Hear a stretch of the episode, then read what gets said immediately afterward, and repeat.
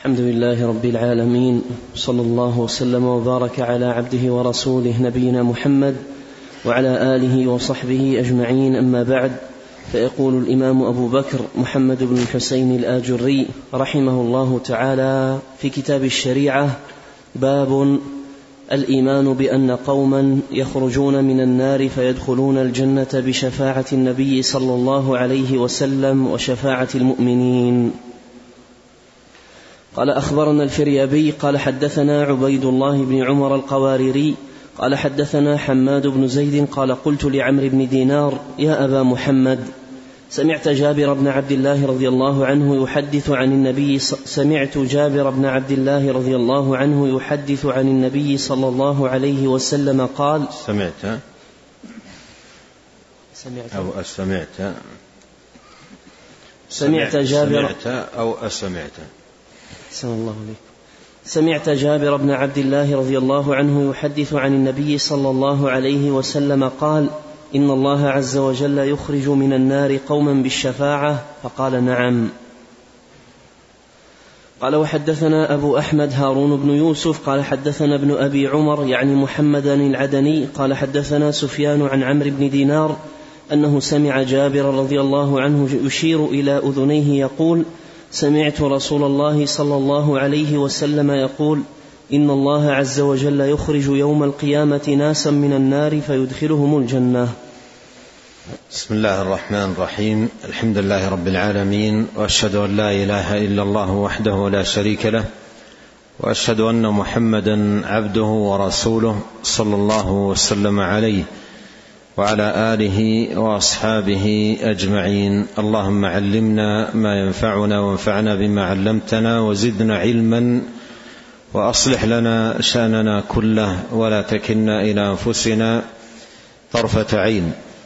أما بعد فهذه الترجمة هي من ضمن الأبواب العديدة التي نوعها المصنف رحمه الله تعالى وساقها إثباتا للشفاعة وأن الشفاعة حق دلت عليها أنواع الأدلة عن رسول الله صلوات الله وسلامه وبركاته عليه.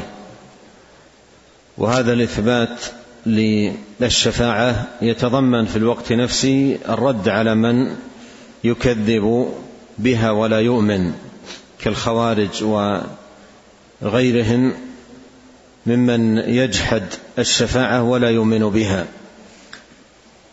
الحاصل أن النبي عليه الصلاة والسلام جاءت عنه نصوص كثيرة متنوعة تثبت الشفاعة وأن الشفاعة حق. من هذه الأنواع أنواع الأحاديث التي في هذا الباب ما عقد له المصنف رحمه الله تعالى هذه الترجمة. باب الإيمان بأن قوما يخرجون من النار فيدخلون الجنة بشفاعة النبي عليه الصلاة والسلام وشفاعة المؤمنين. وهؤلاء الذين يخرجون من النار هم عصاة الموحدين. وذلك أن من يدخل النار على صنفين الكفار وهؤلاء دخولهم للنار دخول تخليد وتأبيد خالدين فيها أبد الآباد لا يقضى عليهم فيموتوا ولا يخفف عنهم من عذابها ولا تنفعهم. شفاعة الشافعين كما قال الله سبحانه وتعالى فما تنفعهم شفاعة الشافعين. والصنف الثاني من ليسوا كفارا وإنما هم عصاة.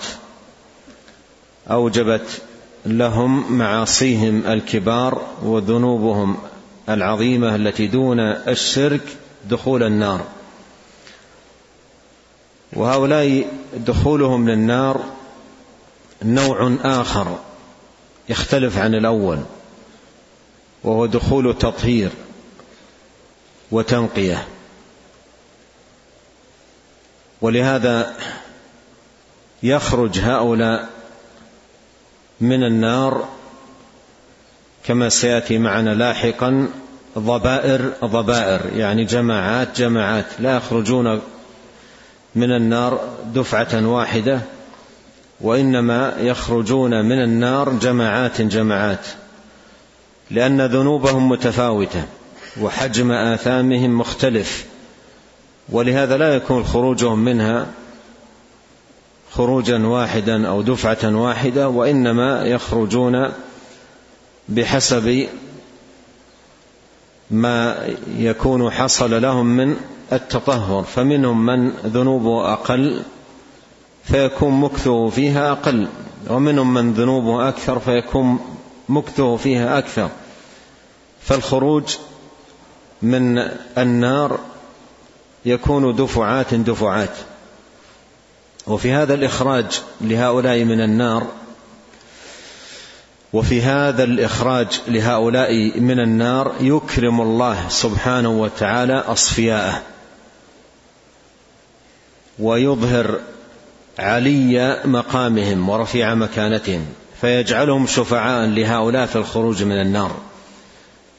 والشفاعة تكرمة من الله سبحانه وتعالى للشافع وإظهار لمقامه ومنزلته العظيم العظيمة. فيأذن الله سبحانه وتعالى للشافعين فيشفع الأنبياء والملائكة والمؤمنون ويكون الإخراج لهؤلاء فضلا من الله سبحانه وتعالى ورحمة بشفاعة الشافعين إظهارا لمكانة الشافعين وعظيم منزلتهم عند الله سبحانه وتعالى. وأعظم الناس حظا في الشفاعة للناس يوم القيامة نبينا الكريم عليه الصلاة والسلام الشافع المشفع صلوات الله وسلامه وبركاته عليه. أورد حديث جابر رضي الله عنه أن النبي صلى الله عليه وسلم قال يخرج أن الله عز وجل يخرج من النار قوما بالشفاعة. أن الله عز وجل يخرج قوما من النار بالشفاعة. قوله قوما المراد بالقوم هنا عصاة الموحدين. المراد بالقوم هنا عصاة الموحدين. من ارتكبوا معاصي وذنوب وكبائر دون الشرك دون الكفر بالله سبحانه وتعالى فهؤلاء الذين أوجبت لهم ذنوبهم دخول النار يخرجون منها. بالشفاعة كما في هذا الحديث بالشفاعة أي شفاعة الأنبياء وفي مقدمتهم نبينا نبينا محمد صلى الله عليه وسلم. والملائكة أيضا تشفع وكم من ملك في السماوات لا تغني شفاعتهم شيئا إلا من بعد أن يأذن الله لمن يشاء ويرضى. والمؤمنون أيضا يشفعون وهذه الشفاعة التي تكون لهؤلاء مثل ما قدمت هو إظهار لكرامتهم عند الله ومكانتهم وفضلهم وإعلاء لشأنهم وقدرهم. وذلك لما كانت حالهم في هذه الحياة الدنيا محبة الخير والنصح للعباد والدعوة إلى دين الله والرحمة بالخلق والرغبة في إنقاذهم من سخط الله سبحانه وتعالى. صار أمرهم يوم القيامة بما يتناسب مع الحال التي كانوا عليه عليها في الحال في الحياة الدنيا. بخلاف والعياذ بالله من كان مؤذيا للناس. بخلاف من كان مؤذيا للناس في الدنيا لا يسلمون في الدنيا من لسانه طعنا ولا يسلمون من لسانه شتما ولعنا. هذا ليس أهلا أن يكون شفيعا لهم لأنهم في الدنيا ما سلموا منه في الدنيا ما سلموا من أذى لسانه. فلا يكون أهلا لأن يشفع لهم يوم القيامة لأنهم في الدنيا ما سلموا منه. ولهذا جاء في الحديث الصحيح عن نبينا عليه الصلاة, عليه الصلاة والسلام قال إن الطعانين واللعانين لا يكونون شهداء يوم القيامة. لا يكونون شهداء يوم القيامة لأنهم أصلا ما سلم منهم الناس في الحياة الدنيا. أما أهل الفضل وأهل الدين وأهل آه، العلم والتعليم ودعوة الخلق إلى عبادة الله والنصح لهم والحرص على هدايتهم ودلالتهم على الحق والهدى فإنهم يشفعون للناس يشفعون للعصاة يوم القيامة بأن يخرجهم من النار لأنهم أيضا كانوا في الدنيا يجتهدون مع العصاة في دعوتهم إلى عبادة الله وترك المعاصي والذنوب. فالحاصل أن هذه الشفاعة هي ثابتة وهي تكرمة. تكرمة للشافعين وإظهار لمكانتهم عند رب العالمين. نعم. قال رحمه الله تعالى وأخبرنا الفريابي قال حدثنا عبيد الله بن عمر القواريري قال حدثنا يحيى بن سعيد قال حدثنا الحسن بن ذكوان قال حدثنا أبو رجاء قال حدثنا عمران بن حسين رضي الله عنه عن النبي صلى الله عليه وسلم قال يخرج الله, يخرج الله من النار قوما بشفاعة محمد صلى الله عليه وسلم فيدخلون الجنة فيسميهم أهل الجنة الجهنميين. ثم أورد رحمه الله تعالى هذا الحديث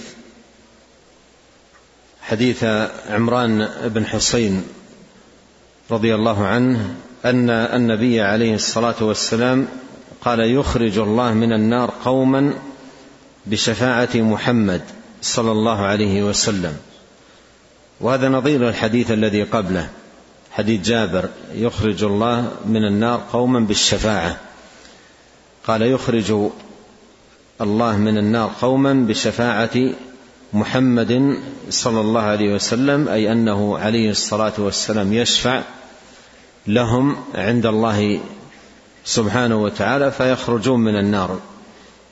وصفة خروج من النار تأتي في الحديث الذي بعده. فيدخلون الجنة فيسميهم أهل الجنة الجهنميين. يسميهم أهل الجنة الجهنميين.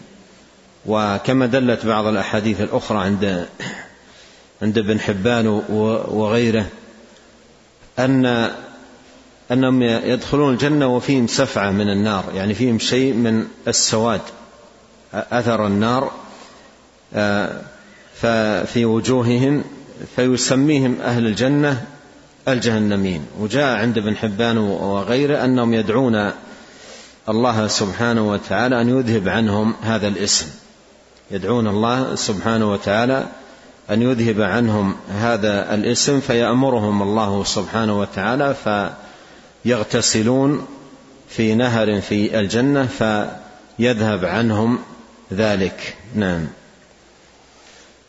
قال رحمه الله تعالى حدثنا أبو جعفر أحمد بن يحيى الحلواني قال حدثنا محمد بن الصباح الدولبي قال حدثنا خالد بن عبد الله عن مسعود بن أبي سلمة عن أبي نضرة عن أبي سعيد الخدري رضي الله عنه قال قال رسول الله صلى الله عليه وسلم أما أهل النار الذين هم أهل النار فإنهم لا يموتون فيها وأما ناس من الناس فإن النار تأخذهم على قدر ذنوبهم فيحترقون فيها فيصيرون فحما ثم يأذن الله عز وجل لهم في الشفاعة فيخرجون من النار ضبائر ضبائر فيبثون أو ينثرون على أنهار الجنة فيؤمر أهل الجنة فيفيضون, فيفيضون عليهم من الماء. فيفيضون عليهم من الماء فتنبت لحومهم كما تنبت الحبة في حميل السيل. قال وأخبرنا الفريابي قال حدثنا وهب بن بقية الواسطي قال أخبرنا خالد يعني ابن عبد الله الواسطي عن عمرو بن يحيى عن أبيه عن أبي سعيد الخدري رضي الله عنه عن النبي صلى الله عليه وسلم قال إذا دخل أهل الجنة الجنة وأهل النار النار قال الله عز وجل برحمته انظروا من كان في قلبه حبة من خردل من إيمان فأخرجوه من النار. قال فأخ فأخرجوا قد عادوا حمما فيلقون في نهر يسمى نهر الحياة فينبتون كما ينبت الغثاء في حميل السيل. فأخرج فأخرجوه من النار. فأخرجوه من النار. قال فأخ قال فأخرجوا قد عادوا حمما. بضم الحاء. قد عادوا حمما. أحسن الله عليك قال فأخرجوا قد عادوا حمما فيلقون في نهر يسمى نهر الحياة فينبتون كما ينبت الغثاء في حميل السيل أو إلى جانب السيل. ألم تروا أنها تأتي صفراء ملتوية؟ ثم أورد رحمه الله تعالى هذا الحديث حديث أبي سعيد الخدري رضي الله عنه وفيه صفة إخراج عصاة الموحدين من النار بعد أن دخلوا فيها دخول التطهير والتنقية لأن الجنة دار الطيب المحض. فمن جاء بطيب شابه خبث ينقى أولا من خبثه ويطهر ثم من بعد ذلك يكون دخوله الجنة دخولا سالما من الخبث. طبتم فادخلوها. فالجنة دار الطيب المحض ولهذا دخول هؤلاء للنار هو دخول تطهير ودخول تنقية.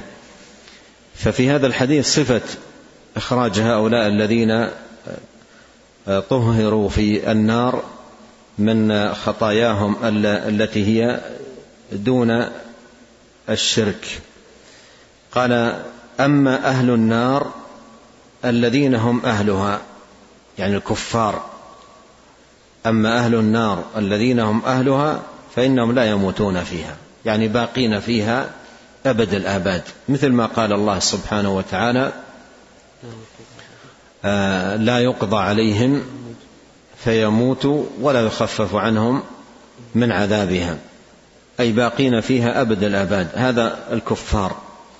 لكن هناك صنف آخر يدخلون النار. قال عنهم وأما ناس من الناس. ما المراد بناس من الناس؟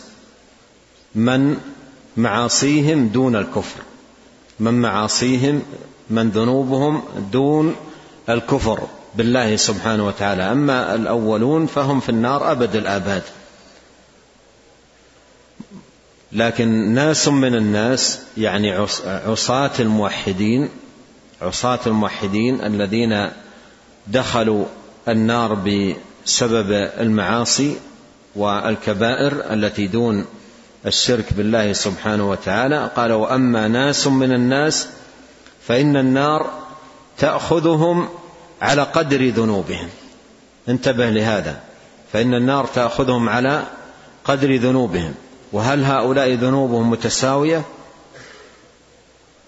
الجواب لا.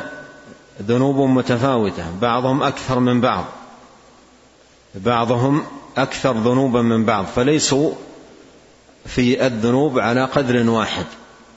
بينهم تفاوت ولهذا أخذ النار لهم قال على قدر ذنوبهم.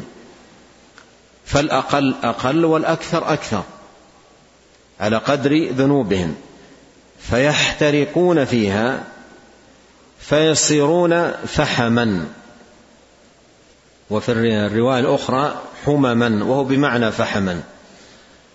في فيصيرون فحما.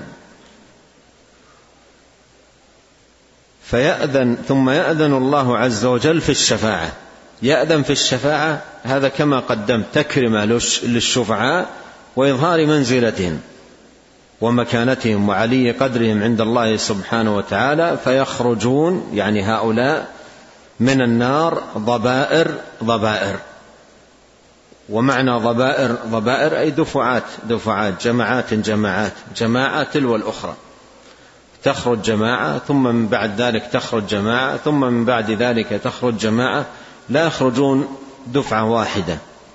لماذا؟ لأن أخذ النار لهم كما تقدم على قدر ذنوبهم. فيكون خروجهم من النار ضبائر ضبائر أي جماعات جماعات. قال فيبثون أو ينثرون على نهر الجنة. يبثون أو ينثرون على نهر الجنة. نهر يسمى نهر الحياة كما جاء في بعض الروايات في الجنة ينثرون فيه. قال آه، فيؤمر أهل الجنة فيفيضون عليهم من الماء فتنبت لحومهم تنبت لحومهم يعني لحومهم التي قد أكلتها النار كما تنبت الحبة في حميل السيل. كما تنبت الحبة في حميل السيل. السيل إذا جاء يطفح في الوادي. حميل السيل الآن لما يأتي السيل في الوادي و ويطفح في الوادي سيحمل ما في أرض الوادي من عيدان وبذور الذي سيأتي معنا في الرواية الأخرى الغثاء يحمله. السيل إذا جاء يطفح. فإذا حمله السيل ألقاه على جنبتيه ولهذا أنت ترى الآن إذا جاء السيل في الأودية تجد على إثر السيل ال- ال- الذي على جنب الوادي من يمينه وشماله ماذا؟ ينبت. حتى إنك تتساءل من أين جاءت هذه البذور التي نبتت على جنب الوادي منتظمة. من أين جاءت هذه البذور؟ هذه البذور حملها السيل.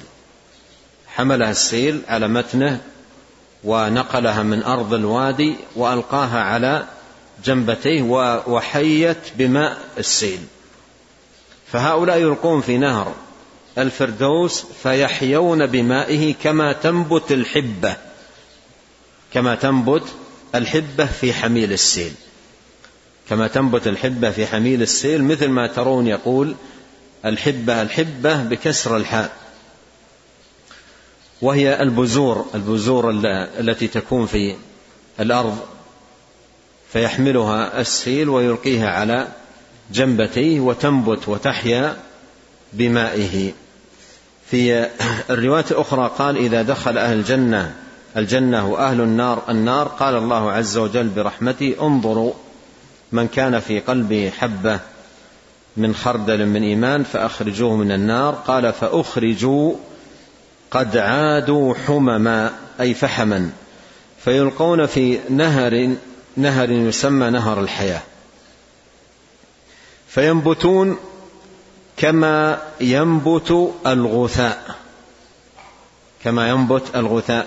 الغثاء هو كل ما يحمله السيل. السيل إذا جاء يحمل الذي كل ما في الوادي من عيدان من بذور من حبوب كل هذه يحملها ويلقيها على على جنبتيه كما ينبت الغثاء يعني الغثاء الذي حمله السيل كما ينبت الغثاء في حميل السيل أو إلى جانب السيل يلقيه إلى جانبه. ألم تروا أنها تأتي صفراء ملتوية؟ يعني الحبة كيف تنبت؟ فهؤلاء يحيون بماء نهر الحياة كما تنبت الحبة في حميل السيل. وهذا المعنى الذي جاء في هذا الحديث حديث أبي سعيد. نظمه ابن أبي داود في حائيته المشهورة رحمه الله تعالى في بيتين. قال فيهما وقل يخرج الله العظيم بفضله من النار أجسادا من الفحم. من النار أجسادا من الفحم يعني أصبحت فحما حمما. من النار أجسادا من الفحم تطرح على النهر في الفردوس تحيا بمائه كحب حميل السيل إذ جاء يطفح. مثل الحب الذي يحمله السيل عندما يأتي يطفح فيلقي هذا الحب على جنبتيه فيحيا الحب بمائه فهؤلاء تكون حياتهم على هذا الوصف. وهذه أمثلة أمثلة تقرب المعاني. الأمثال المضروبة من شأنها تقريب المعاني وكثيرا ما يأتي ضرب الأمثال في أحاديث الرسول الكريم عليه الصلاة والسلام. نعم. قال رحمه الله تعالى حدثنا أبو بكر عبد الله بن محمد بن عبد الحميد الواسطي قال حدثنا أبو هشام الرفاعي قال حدثنا أبو بكر بن عياش قال حدثنا حميد عن أنس قال قال رسول رضي الله عنه قال قال رسول الله صلى الله عليه وسلم إذا كان يوم القيامة أوتيت الشفاعة فأشفع لمن كان في قلبه مثقال حبة من إيمان ثم أشفع لمن كان في قلبه مثقال ذرة حتى لا يبقى أحد في قلبه من الإيمان هذا. وحرك الإبهام هو المسبحة نعم وهذا أيضا من الأحاديث التي فيها إثبات الشفاعة للعصاة عصاة الموحدين وأنه يخرج من النار بالشفاعة شفاعة الشافعين وأعظم الشافعين شفاعة نبينا الكريم عليه الصلاة والسلام. حتى لا يبقى أحد في قلبه مثقال حبة من إيمان. ثم قال ذرة من إيمان. حتى لا يبقى أحد في قلبه من الإيمان مثل هذا. وحرك الإبهام والمسبحة. هذه المسبحة وهذه الإبهام. حرك الإبهام والمسبحة. قال مثل هذا. وهذه الإشارة دائما يشير بها الناس للشيء القليل جدا. للشيء القليل جدا. حتى الأطفال الصغار عندما يعني يداعب مثلا قريبه أو يقول كم تحبني كثير ولا؟ فإذا أراد أن يقول قليل يقول الطفل هكذا. صحيح ولا لا؟ نعم.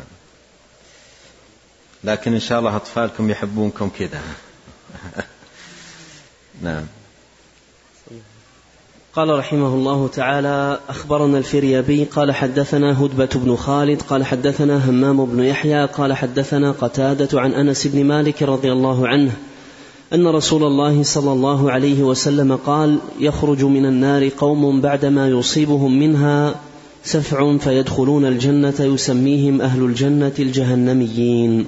وهذا الحديث حديث أنس أيضا فيه إثبات الشفاعة وأنها حق قال عليه الصلاة والسلام يخرج من النار قوم بعدما يصيبهم منها سفع. سفع أي علامة.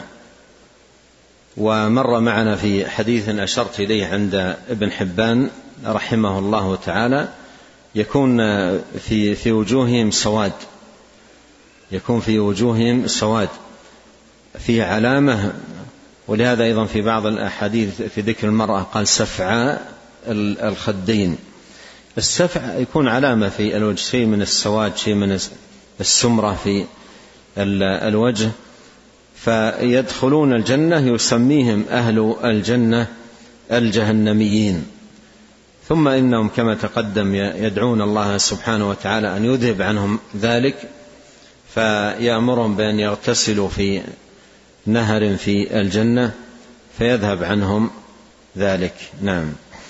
قال رحمه الله تعالى حدثنا أبو بكر ابن أبي داود قال حدثنا يحيى بن النضر قال حدثنا أبو داود الطيالسي قال حدثنا شعبة عن حماد عن ربعي بن حراش عن حذيفة رضي الله عنه قال قال رسول الله صلى الله عليه وسلم ليخرجن قوم من النار قد محشتهم النار فيدخلون الجنة بشفاعة الشافعين يسمون الجهنميين. وهذا الحديث حديث حذيفة رضي الله عنه هو بمعنى الذي قبله وقوله محشتهم النار نظير قوله يصيبهم منها سفعة يصيبهم منها سفع. محشتهم أي يكون للنار تأثير عليهم علامة باقية على وجوههم ويسمون الجهنميين ثم يدعون الله سبحانه وتعالى فيذهب عنهم ذلك. الشاهد من الحديث الترجمة قوله فيدخلون الجنة بشفاعة الشافعين. يدخلون الجنة بشفاعة الشافعين. فهذا فيه إثبات الشفاعة. نعم. قال رحمه الله تعالى أخبرنا ابن ذريح العكبري قال حدثنا هناد بن السري قال حدثنا أبو معاوية عن إسحاق بن عبد الله عن سعيد بن أبي سعيد عن ابن عمر رضي الله عنهما قال لقد بلغت الشفاعة يوم القيامة. حتى إن الله عز وجل يقول للملائكة أخرجوا برحمتي من كان في قلبه مثقال حبة من خردل من إيمان. قال ثم يخرجهم حفنات بيده بعد ذلك. هذا الحديث تقدم معنا تقدم معنا قريبا في أبواب مضت وأشرت إلى أن في إسناده إسحاق إسحاق بن عبد الله وهو متروك ابن أبي فروة. لكن ما دل عليه من ثبوت الشفاعة وأيضا ثبوت شفاعة الملائكة هذا حق دلت عليه الدلائل الكثيرة. حتى القرآن قال الله عز وجل في آه، في سورة الداريات وكم من ملك في سورة ها؟ سورة النجم. نعم في سورة النجم وكم من ملك في السماوات لا تغني شفاعتهم شيئا إلا من بعد أن يأذن الله لمن يشاء ويرضى. فهذا ثابت يعني شفاعة الملائكة هذه ثابتة دلت دل عليها القرآن ودلت عليها أحاديث أخرى عن النبي الكريم صلوات الله وسلامه وبركاته عليه. بقي في الباب بقية تستكمل في اللقاء القادم. غدا إن شاء الله. نسأل الله الكريم أن ينفعنا أجمعين بما علمنا وأن يزيدنا علما وأن يصلح لنا شأننا كله وألا يكلنا, وألا يكلنا إلى أنفسنا طرفة عين وأن يهدينا إليه صراطا مستقيما وأن يغفر لنا ولوالدينا ولمشايخنا ولولاة أمرنا وللمسلمين والمسلمات والمؤمنين والمؤمنات الأحياء منهم والأموات اللهم آت نفوسنا تقواها وزكها أنت خير من زكاها أنت وليها ومولاها. اللهم إنا نسألك الهدى والتقى والعفة والغنى. سبحانك اللهم وبحمدك أشهد أن لا إله إلا أنت أستغفرك وأتوب إليك. اللهم صل وسلم على عبدك ورسولك نبينا محمد وآله وصحبه. جزاكم الله خيرا.